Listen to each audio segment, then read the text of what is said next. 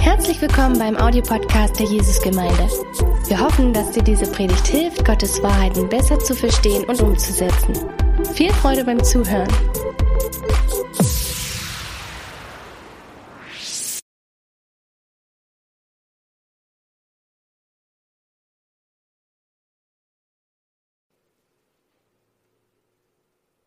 Ja, einen, einen guten Morgen von mir auch. Das Thema, um das es heute geht, ist ja eigentlich ein bisschen bekannt. Das heißt, aus dem Herzen gesprochen. Was bewegt uns so in dieser Zeit? Was bewegt mich so? Und ich möchte mit euch ähm, ein Thema teilen. Vielleicht kannst du den Titel einblenden, um den es da geht. Enttäuscht von Gott. Enttäuscht von Gott. Kann man enttäuscht von Gott sein? Gute Frage. Enttäuscht von Gott. Und ich möchte anfangen mit einer Geschichte, mm, und zwar mit einem Interview, das gemacht worden ist auf der Straße. Leute sind gefragt worden, was sind oder was ist das größte Problem, das Männer und Frauen miteinander haben? Ich will jetzt mal nicht fragen hier in den Raum hinein, sondern so überleg das mal für dich. Und sie haben verschiedene Leute gefragt und eine junge Frau kam mit ihrem Freund und dann sagte sie, das größte Problem ist, dass die Leute zu hohe Ansprüche aneinander haben. Ja, sagt sie, äh, jede Frau wünscht sich doch so einen Traumtypen.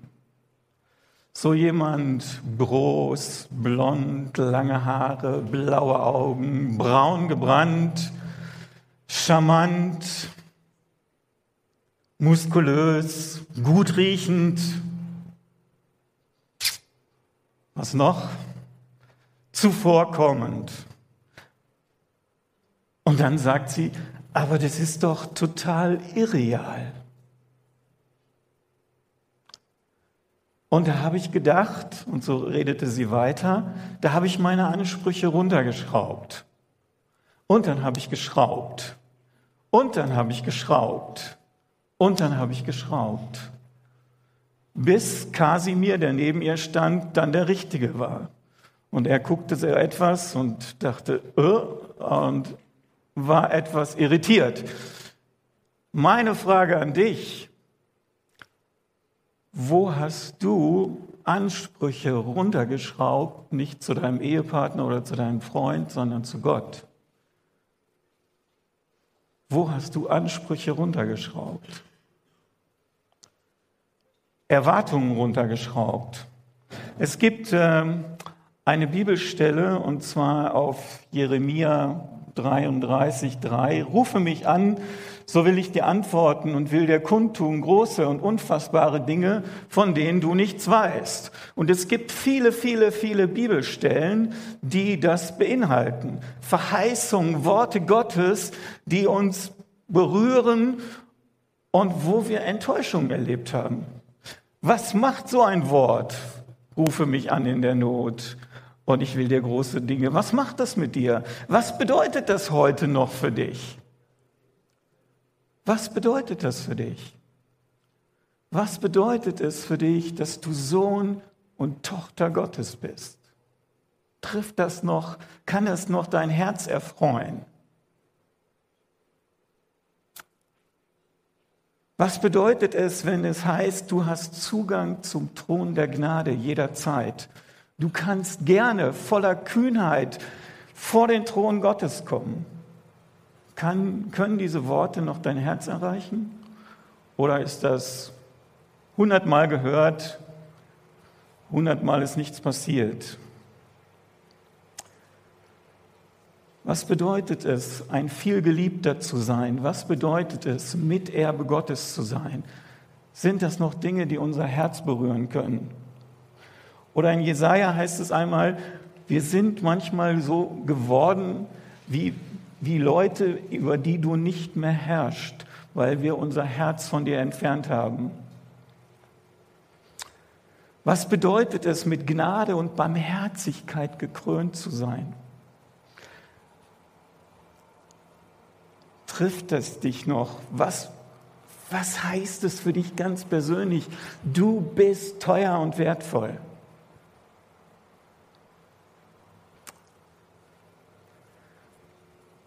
Wie ist dein Glaubensleben?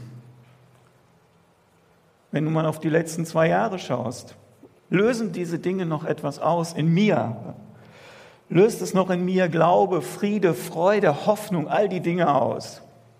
Oder ist es alles nur, ja, schon gehört, kenne ich, weiß ich, alte Hüte? Die Sache mit Jesus, weißt du, wenn du eine Zeit lang dabei bist, da wird auch nur mit Wasser gekocht. Meine Erwartungen habe ich runtergeschraubt. Kenne ich schon. Es ist immer gleich. Geht es dir manchmal so? Und ist deine Reaktion inzwischen völlig abgebrüht, nüchtern? Wir sagen, wir müssen immer nüchtern sein. Nüchtern sein bedeutet, wenn du im Lexikon nachguckst oder bei Wikipedia, Lexikon ist noch so aus meiner Zeit, ähm, da, ist, da steht dann, das ist eine angemessene Reaktion auf das, was ein anderer getan hat oder was ein anderer gesagt hat. Was ist deine angemessene Reaktion, dass dort am Kreuz Jesus Christus für dich Schuld und Sünde getragen hat, für dich ans Kreuz gegangen ist und sagt, du bist mir so teuer und wertvoll, du bist mir, du bist ein so geliebter, dass ich das getan habe.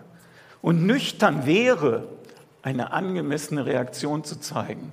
Und nüchtern ist nicht, aha, okay, ich freue mich ja ganz tief in meinem Herzen, sondern nüchtern ist angemessen. Und Paulus schreibt an die Korinther, 2. Korinther 13, 5, prüft euch, prüft euch, und darum geht es heute Morgen, prüft euch, ob ihr im Glauben feststeht, ob euer Glaube noch lebendig ist. Oder bist du so enttäuscht in deinem Leben, dass du sagst, so viele Dinge habe ich erlebt, so viele Prozesse sind in meinem Leben abgelaufen, so viel Enttäuschung ist da, dass nur noch Erwartungslosigkeit da ist. Und manchmal sind das so ganz kleine Dinge, die du erst merkst, wenn du so mit Gott alleine bist, wenn du merkst, das ist ein Wort, das mich eigentlich berühren sollte, aber es trifft mich nicht mehr, mein Herz ist hart. Erwartungslosigkeit kommt nicht einfach so, sondern ist ein Prozess, der in uns abgelaufen ist, weil Dinge in unserem Herzen schwierig waren, weil schwierige Situationen an uns herangetreten sind, Tod, Trauer, Krankheit, finanzielle Probleme, Finan Probleme mit Frau, mit Familie, was weiß ich. All diese Dinge machen etwas mit uns. Und dann kommt noch dazu Bibelworte, die nicht in Erfüllung gegangen sind in unserem Leben, wo du enttäuscht bist, wo du keine Erwartung mehr hast. Diese Dinge können dein Herz leben.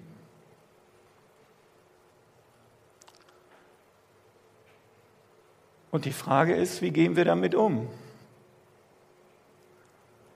Du, und du merkst, wenn du auf Glaubensdinge angesprochen wirst, dass du manchmal keine Schritte mehr nach vorn gehen kannst, dass du einfach nur gelähmt bist.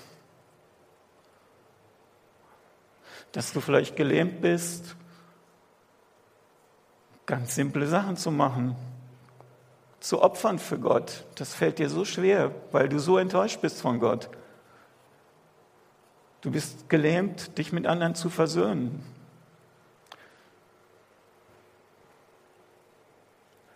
Dinge, Menschen haben Spuren in deinem Leben und in unserem Leben hinterlassen. Das ist Frustration. Und die Frage ist, wie gehen wir damit um? Das sind Erlebnisse, die wir durchlitten haben und die wir manchmal auch verdrängt haben. Und viele Dinge gehen in unser Unterbewusstsein und wir werden als Menschen zu einem ganz, ganz hohen Prozentanteil aus unserem Unterbewusstsein gesteuert. Das heißt, Gott möchte eigentlich, dass wir mit, einem, mit einer positiven Erwartungshaltung an ihn kommen. Und der Teufel benutzt diese falschen Dinge in deinem Leben, diese negativen Erwartungen, um dich zu lähmen, um dein Herz hart zu machen. Schlechte Erfahrungen, Enttäuschungen benutzt dein Feind, um dich zu lähmen. Und wer kann dir helfen? Das ist die große Frage. Wer kann dir helfen? Ich möchte mit euch eine Bibelstelle aus Jeremia Kapitel äh, 17, Vers 9 lesen. Kannst du mal die Folie drauf machen?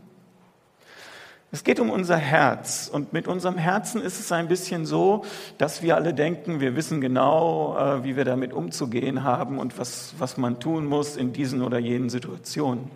Und die Bibel sagt, Jeremia 17, Vers 9, nichts auf dieser Welt ist so hinterhältig und verschlagen wie das Herz des Menschen. Wer kann es durchschauen? Es geht um dein und auch um mein Herz. Wer kann es durchschauen? Und dann sagt Gott, nur ich, der Herr, kann es. Nur ich, der Herr, kann es.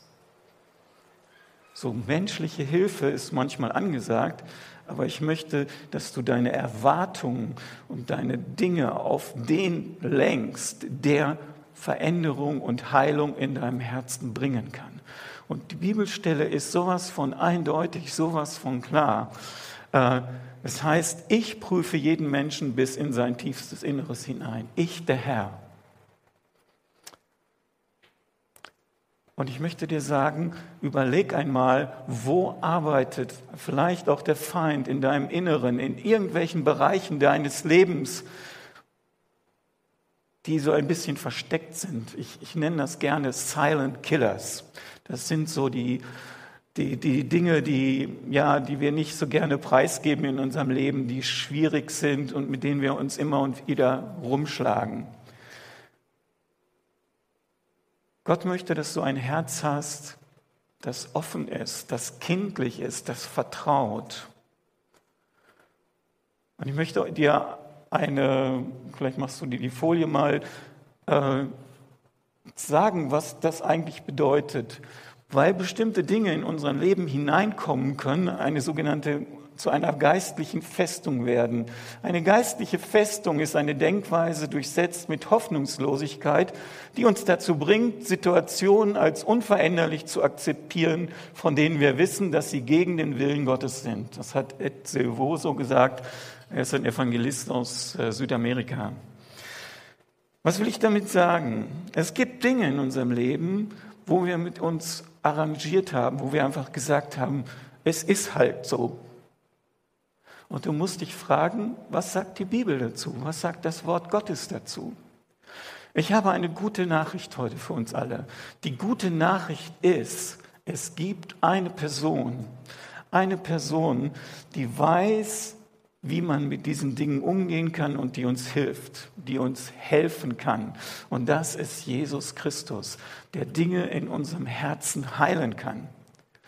Und es, er weiß auch, dass wir alleine damit nicht klarkommen, sondern dass wir es zu ihm bringen. Und die Frage ist, tust du das? Gott ist heute Morgen darin, äh, daran interessiert, dein Herz zu erreichen dein Herz zu erreichen. Ich möchte heute keine großartige Theologie von mir geben, da bin ich auch nicht der richtige Mann für. Aber ich möchte dir sagen, Gott ist heute Morgen hier, dein Herz zu erreichen. Der Heilige Geist möchte deinen Geist berühren. Und es gibt mehr als das, was du in deinem Leben erfahren hast, an Enttäuschung, an Erwartungslosigkeit. Und Gott möchte neu unsere Aufmerksamkeit auf ihn lenken. Jesaja 29, Vers 13, Jeremia 29, 13 kannst du gut, kannst du gut behalten. Da sagt Gott jedes Mal, wenn ihr mich sucht von ganzem Herzen, wenn ich eure Aufmerksamkeit bekomme, dann will ich euer, euch, euch berühren und so weiter.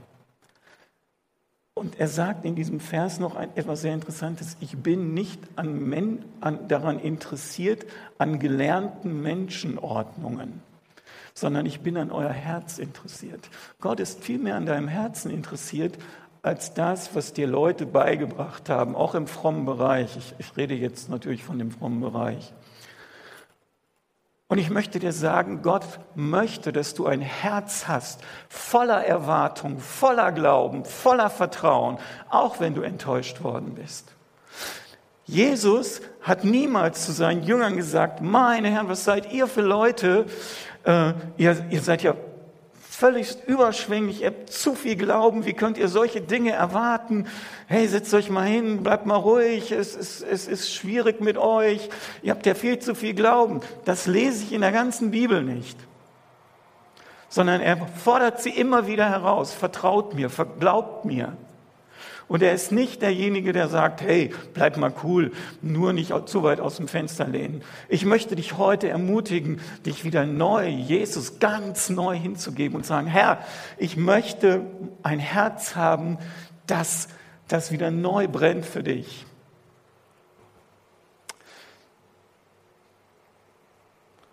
In Lukas Kapitel 4, 18 sagt Jesus einmal von sich selbst und er zitiert eine Stelle aus äh, Jesaja 61, da sagt er, der Geist des Herrn ist auf mir, weil er mich gesalbt hat und gesandt zu verkündigen, das Evangelium den Armen, zu predigen den Gefangenen, dass sie frei sein sollen und den Blinden, dass sie sehen sollen und die Zerschlagenen zu entlassen in die Freiheit und zu verkünden das Gnadenjahr des Herrn. Und als er das Buch zutat, gab er es dem Diener und setzte sich. Und alle Augen in der Synagoge sahen auf ihn. Und er fing an, zu ihnen zu reden und sagte, dieses Wort der Schrift ist heute erfüllt vor euren Ohren. Dieser Jesus zitiert, reißt ein, so für unsere theologischen Freunde, reißt ein Wort aus dem Zusammenhang aus Jesaja 61 und sagt, das ist, das ist das, was das Wort über mich sagt. Und ich sage dir, Psalm 147 sagt, er heilt die zerbrochenen Herzen. Das ist der Auftrag Gottes an, an Jesus, zu sagen, ich schicke dich in diese Welt und hinterher den Heiligen Geist, damit das geschieht. Der Heilige Geist ist heute hier, um deine Beziehung zu ihm wieder zu heilen. Er kennt dein Herz, er kennt dich viel besser, als ich dich kenne. Niemand von uns weiß, von euch, die ihr hier seid oder die ihr zu Hause sitzt, was wirklich in eurem Herzen ist, außer ihr selbst. Und das ist manchmal auch noch ein bisschen crazy. Gott aber möchte uns gebrauchen, möchte dich und mich gebrauchen, obwohl wir schlechte Erfahrungen gemacht haben, obwohl wir enttäuscht sind. Enttäuschung gehört zu unserem Leben.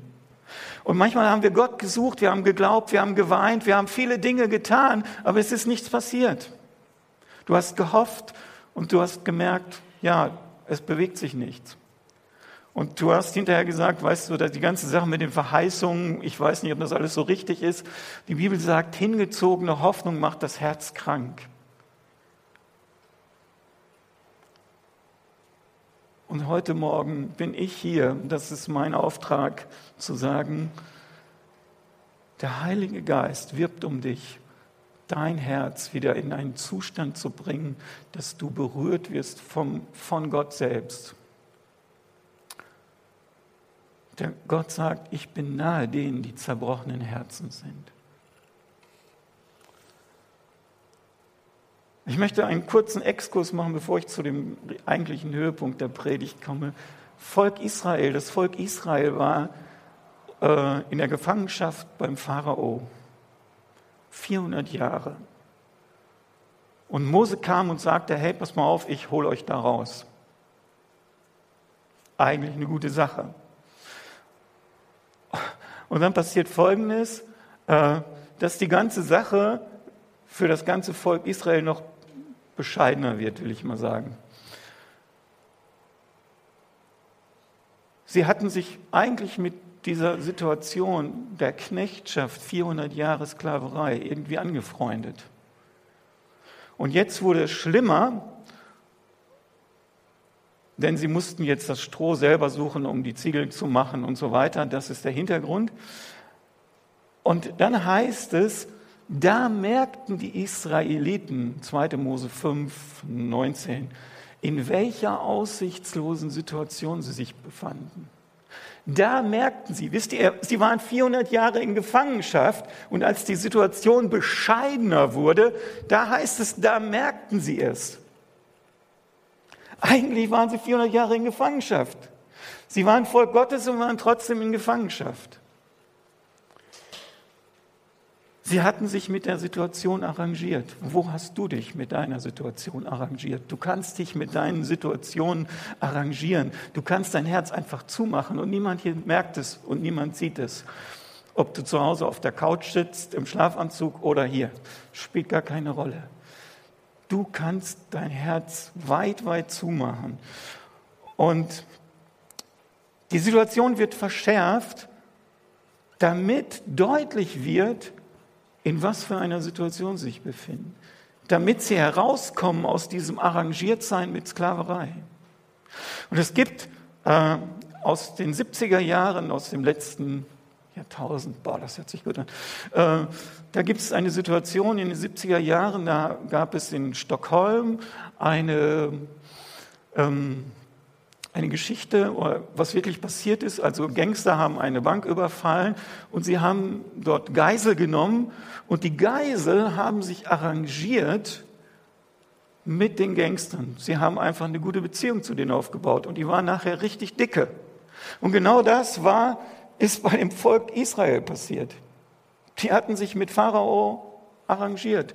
Und Gott musste die Dinge verschärfen, damit sie überhaupt verstehen, hey, ich bin in einem, Pro ich habe Trouble, ich bin in einem Problem. Und hier in, in, in Stockholm war es dann auch so, dass also es hinterher sogar so war, dass eine von den Angestellten den Gangster hinterher geheiratet hat, als er aus dem Gefängnis wiederkam.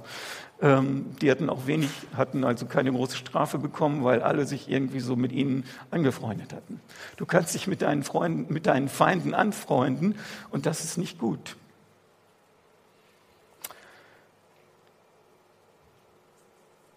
Äh, ich möchte dich herausfordern heute Morgen, Enttäuschung abzugeben, zu dem zu bringen, der alle Möglichkeiten hat, dein Herz wieder weich zu machen.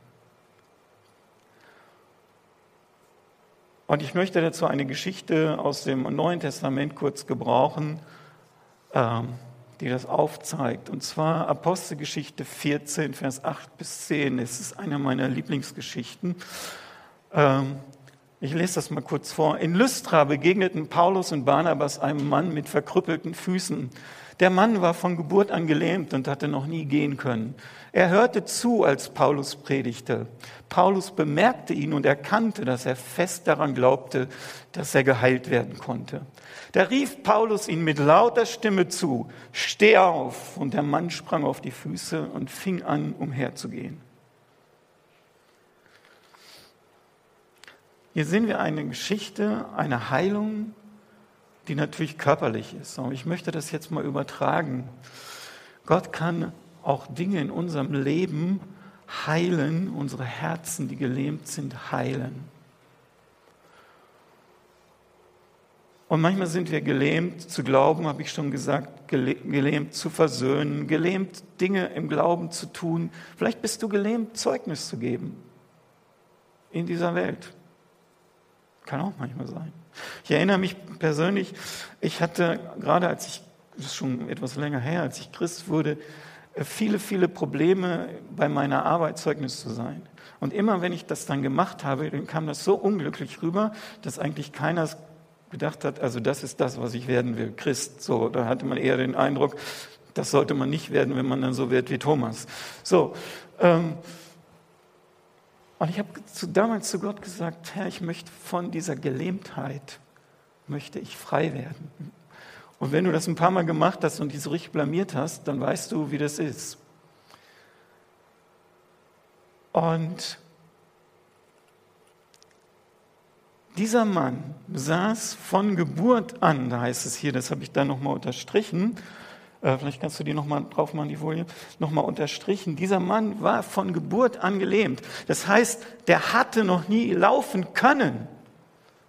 Und manchmal gibt es Dinge in unserem Leben, die wir noch nie getan haben, weil wir sagen, hey, wir sind ja so, ich bin ja so introvertiert, ja, ich kann das halt nicht, oder, oder, oder. Aber es hat mich so ein bisschen an Israel erinnert. Ja? 400 Jahre Sklaverei. Man hat sich einfach arrangiert mit dem. Und Paulus predigt, das ist sehr gut, Paulus predigt das Evangelium. Und ich habe mich gefragt, was hat Paulus gepredigt? Jetzt meine Frage. Was hat Paulus gepredigt, dass dieser Mann, der nicht laufen konnte, sein ganzes Leben lang, was hat er gepredigt? Dass er Glauben hatte, ihm kann geholfen werden. Was hat Paulus gepredigt? Und ich glaube, er hat gepredigt das volle Evangelium. Es gab, glaube ich, mal so, so, eine, so eine Bewegung des, des vollen Evangeliums. Paulus predigt das volle Evangelium. Weißt du, er hat gepredigt, äh, da, musste, da musste irgendwas her.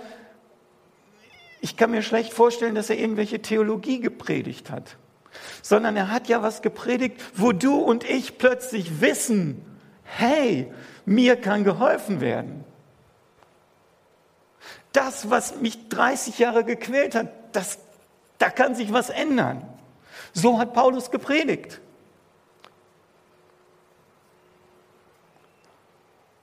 Und ich habe gedacht, was hat er gepredigt? Natürlich hat er Jesus gepredigt. Der hat Jesus gepredigt, der alle Möglichkeiten hat, der das Reich Gottes voranbringt, der aus Krankheit Gesundheit macht, der aus Schuld Reinheit macht, der aus Schwarz weiß macht, der aus Ebbe Flut macht, der all diese Dinge tut, weil er Jesus ist. Und dieser Jesus lebt in dir.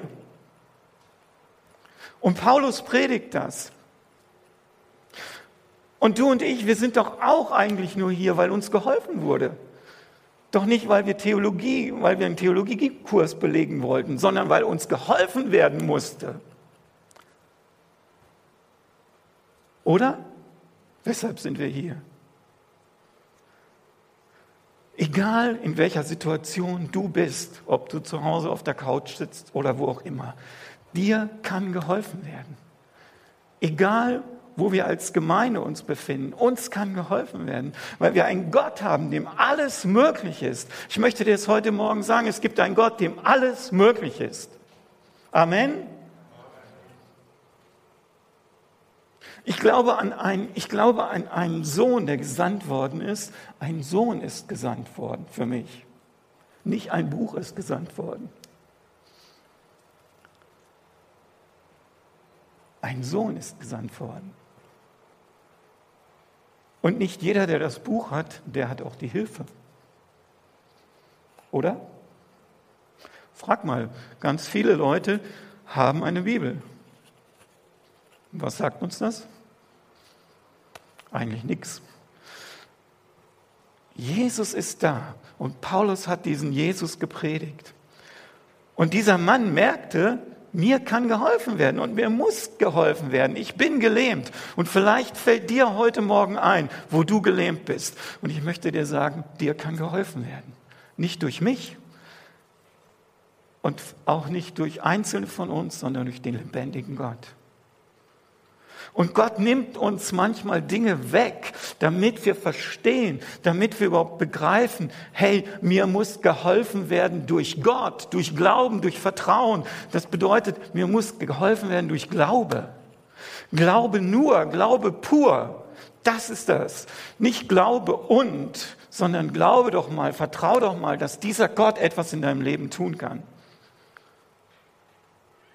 Und Gott gefällt es, ich möchte dir das nochmal sagen, Gott gefällt es, die, wenn wir ihm vertrauen.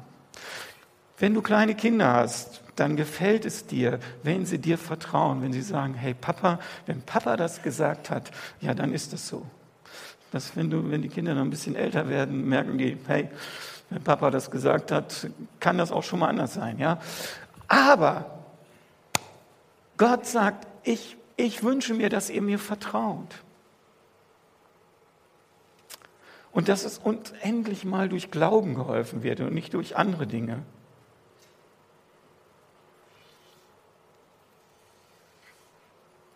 Möchtest du gläubig sein in dem Sinne und sagen, Gott, ich bin heute hier, um dir neu zu vertrauen. Und ich möchte glauben an dich. Ich möchte nicht mehr glauben an an meine Lähmungen. Weißt du, dieser Mann war auf der einen Seite gläubig, weil er glaubte dem, was Paulus gesagt hat. Und auf der anderen Seite war er ungläubig. Er glaubte nicht mehr an seine Lähmung, an seine 30 Jahre oder 40 Jahre Lähmung. Und ich möchte dir heute Morgen sagen, glaub doch nicht mehr an deine Lähmung, an die Dinge, die dich zurückhalten, die dich erwartungslos machen. Glaub doch nicht an deine Lähmung, glaub doch an Heilung.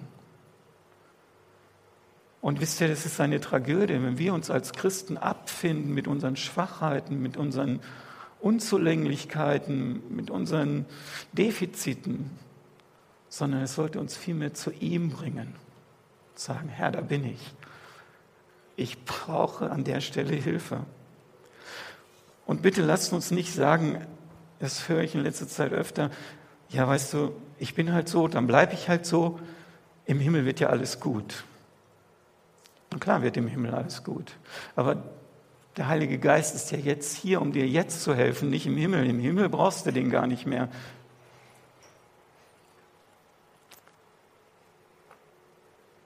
Wenn du an deine Lähmung glaubst, wirst du gelähmt bleiben. Der geschehe, wie du geglaubt hast, sagt Jesus mal. Und dieser Mann hat auch etwas getan, vielleicht nochmal als Gedanke, was er noch nie getan hat. Trotz seiner Enttäuschung, Erwartungs vielleicht auch die Dinge, die er über 30 Jahre in seinem Leben gehabt hat. Es war nicht so, dass er früher schon mal laufen konnte, sondern er hat etwas getan, was noch nie da war. Er stand auf. Er glaubte dem Wort. Und ich möchte dich bitten heute Morgen, dass du dem Wort Gottes glaubst. Glaub nicht an deine Lähmung, glaube an das Wort. Glaub nicht für deine Geschwister, sondern glaube für dich selbst. Glaub nicht für deinen Nachbarn, sondern glaube für dich selbst. Glaub nicht für die Zukunft. Im Himmel wird alles gut. Das ist völliger ist richtig, aber trifft die Sache nicht. Glaub nicht an irgendwelche, wenn ich manchmal höre, ja, 1748 war der und der, der hat auch geglaubt. Das ist alles gut, aber du brauchst jetzt den Glauben. Glaube pur und Glaube jetzt. Darum geht es. Du brauchst nicht den Glauben von vor 200 Jahren. Ich mag persönlich Spurgeon unheimlich gerne, aber ich kann nicht von dem Glauben von Spurgeon leben, sondern ich muss für mich erkennen, was ist mein Glaube. Ja? Und ich möchte dir auch noch mal was sagen. Paulus glaubte auch seiner Predigt. Das ist interessant. Paulus glaubte seiner Predigt. Paulus sagt zu dem Mann, steh auf. Weißt du, manche Prediger predigen das Ganze, dann zuklappen, Wiedersehen, nach Hause gehen. So, Paulus sagt, steh auf, komm heraus aus deinem Gefängnis mehr oder weniger. Paulus glaubte seiner Predigt und er sah, dass etwas in dem Mann, kannst du das nochmal bringen? Dass, er sah, dass, dass in dem Mann etwas war, dass das Herz äh, Paulus bemerkte ihn und dass er fest daran glaubte, dass er geheilt werden konnte. Weißt du, da ist etwas passiert. Und ich wünsche mir für dich, für euch, die jetzt zu Hause seid und ihr hier seid, dass etwas passiert in eurem Herzen, dass ihr heute Morgen sagt, ich will neu vertrauen, ich will neu glauben, ich will neu vorwärts gehen, trotz aller Enttäuschung. Und diese Enttäuschung, diese auch zu Gott bringen. Zum Schluss noch ein Bonbon. Paulus sagt zu diesem Mann etwas, was er nicht konnte. Paulus sagt, steh auf.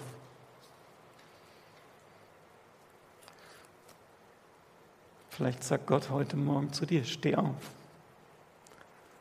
Und du sagst, hey, das kann ich ja eigentlich gar nicht. Das war ja das, was der Mann nicht konnte. Wie kann man denn zu einem sagen, steh auf, zu dem, der das eigentlich nicht kann? Und das ist Vertrauen, das ist Glauben.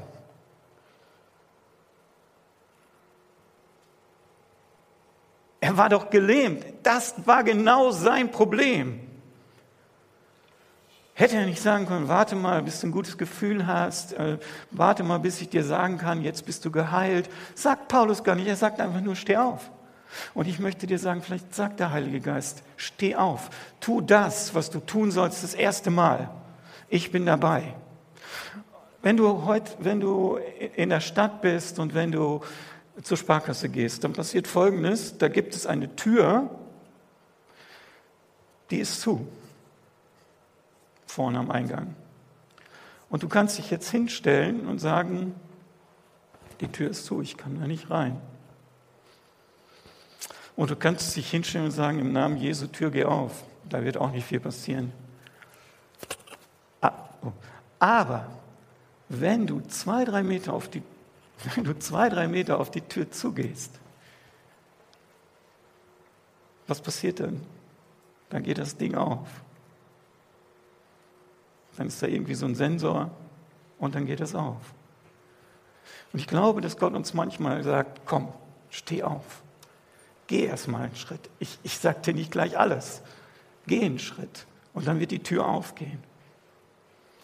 Weißt du, Gott, Jesus hat das oft gemacht. Jesus hat den Mann mit der verdorrten Hand, zu dem hat er auch gesagt, strecke deine Hand aus. Das ist genau das Gleiche. Das konnte er doch nicht. Das war doch seine gelähmte Hand. Das ist doch das gewesen, was er nicht konnte. Und die Aussätzigen, es hieß von den zehn Aussätzigen, als sie hingingen, wurden sie gesund. Was möchte Gott in deinem Leben, dass du tust, trotz deiner Enttäuschung? Was hält dich zurück? Welche Erwartung, welche Erinnerung? Ich denke, der Heilige Geist möchte das heute ganz lieb anticken in deinem Herzen und sagen, komm, geh, steh auf.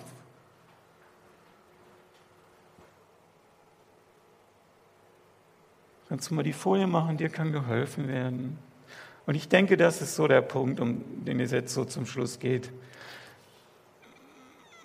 Wir glauben an einen Gott, du und ich, wir glauben an einen Gott, der Himmel und Erde gemacht hat.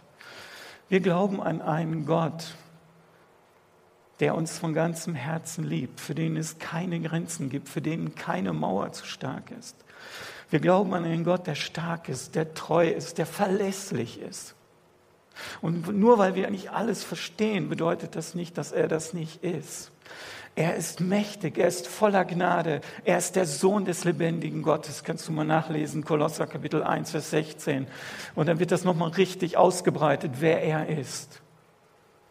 Er ist der Höchste, ihm ist nicht zu schwer. Er ist der Einzige, der deinen Nöten begegnen kann. Er ist wirklich der Einzige. Willst du dich darauf einlassen? Er wird dir Kraft geben. Er wird Dinge die dir unmöglich scheinen, möglich machen.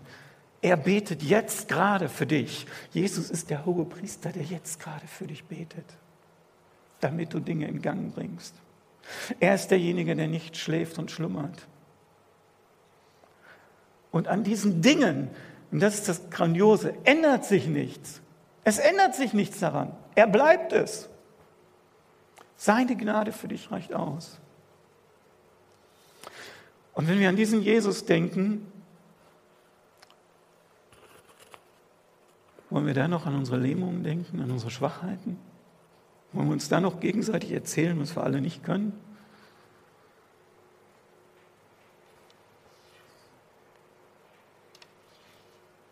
Und ich glaube, wenn wir, wenn wir uns nochmal neu da, damit befassen und sagen, ja, Jesus, du bist wirklich absolut vertrauenswürdig und du bist der Gott, dann werden wir auch die Dinge tun, die Gott von uns möchte, die wir manchmal nicht so ganz angenehm empfinden.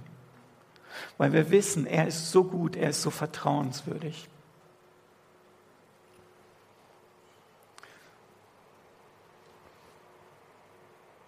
In der Postgeschichte heißt es von, von Lydia, sie glaubte an den Gott Israels, der Herr öffnete ihr aber das Herz, sodass sie gut zuhörte und und bereitwillig aufnahm, was Paulus sagte. zum Abschluss, das ist mein Gebet, dass Gott dein Herz öffnet, dass er dich umfassend gesund macht. Es gibt einen Begriff im Neuen Testament, der heißt Sozo, das heißt heil machen, ganz werden. Damit ist der ganze Mensch gemeint. Es geht so in diese Richtung Shalom, das Shalom Gottes. Gott ist ein Gott, der wiederherstellt. Und ich möchte dir das nochmal, es, es liegt mir so sehr auf dem Herzen, nochmal sagen. Gott ist jemand, der möchte, dass du mit deinen Schwachheiten und deinen Gelähmtheiten zu ihm kommst. Weil er der Einzige ist, der dir helfen kann. Und vielleicht ist auch Sünde dabei. Hey, das ist auch manchmal so ein Problem. Aber auch da ist der, er der Einzige, der dir helfen kann.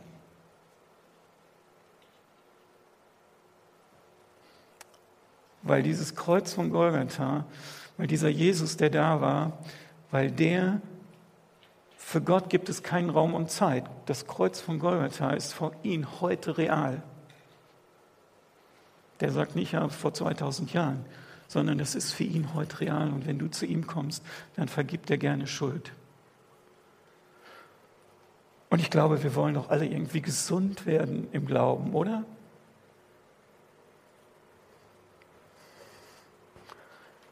Nur nicht zu überschwänglich. Dann lasst uns Folgendes tun. Ich möchte mit einer Folie Römer 8, 28 schließen. Da heißt es, wir wissen aber, dass denen, die Gott lieben, alle Dinge zum Besten dienen.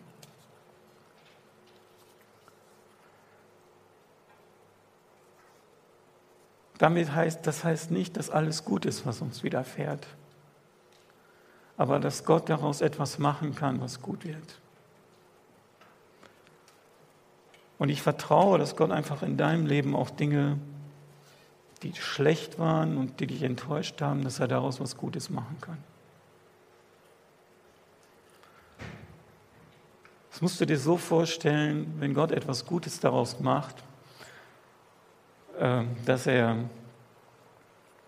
ja, schlechte Dinge nimmt. Also ich habe letztens so gedacht, wenn man, wenn man zum Beispiel Waffeln backt, wer von euch kann Waffeln backen? Also ein, zwei, okay. Also ich kann auch Waffeln backen. So, und dann nimmt man Butter und dann nimmt man Mehl und Eier. So, jetzt hast du die, diese ganzen Sachen die sind an für sich, wenn du die alleine isst, wenn ich also sage, hey Uwe, ich gebe dir mal einen Pfund Butter, das kannst du mal aufessen, Diana isst noch drei rohe Eier oder vier und äh, Alve isst noch äh, 200 Gramm Mehl oder so, ja. So, dann würde sich jeder von uns bedanken. Aber Gott nimmt all diese Dinge, die in, so für in sich eigentlich nicht so gut sind und macht daraus was. Das ist so ein, ein Synergieeffekt.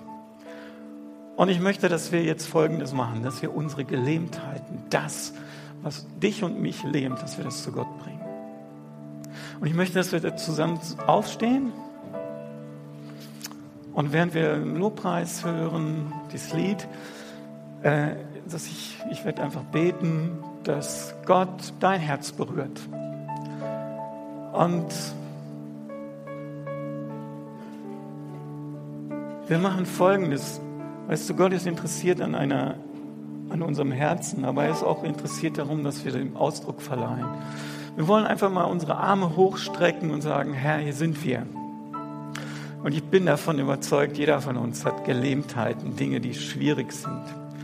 Und sagen, Herr, hier stehen wir vor deinem Thron. Und Jesus, wir sind jetzt hier vor dir, hier auch in diesem Raum, aber auch vielleicht zu Hause, wo wir stehen. Und wir wollen dir unsere Gelähmtheiten, das entgegenstrecken, womit wir nicht klarkommen in unserem Glaubensleben, was uns Not macht, was schwierig ist, was uns Enttäuschung gebracht hat, wo Erinnerungen uns zurückhalten. Und Herr, ich, wir strecken uns aus nach dir, nach dem lebendigen Gott, der uns berühren kann. Und ich bete, dass du mit der Kraft deines Geistes und mit der Kraft deines Wortes kommst und unser Herz berührst und anfängst, jetzt Dinge in unserem Leben zu tun, jetzt in diesem Augenblick. Und ich danke dir, dass das gilt. Und dass das nicht jetzt in diesem Augenblick nur einfach ein, eine Minute ist, sondern dass es eine Reise ist, auf die wir uns jetzt begeben und sagen, Herr, wir wollen anfangen, unsere Gelähmtheiten hinter uns zu lassen und dir vertrauen und dir glauben. Im Namen Jesu. Amen.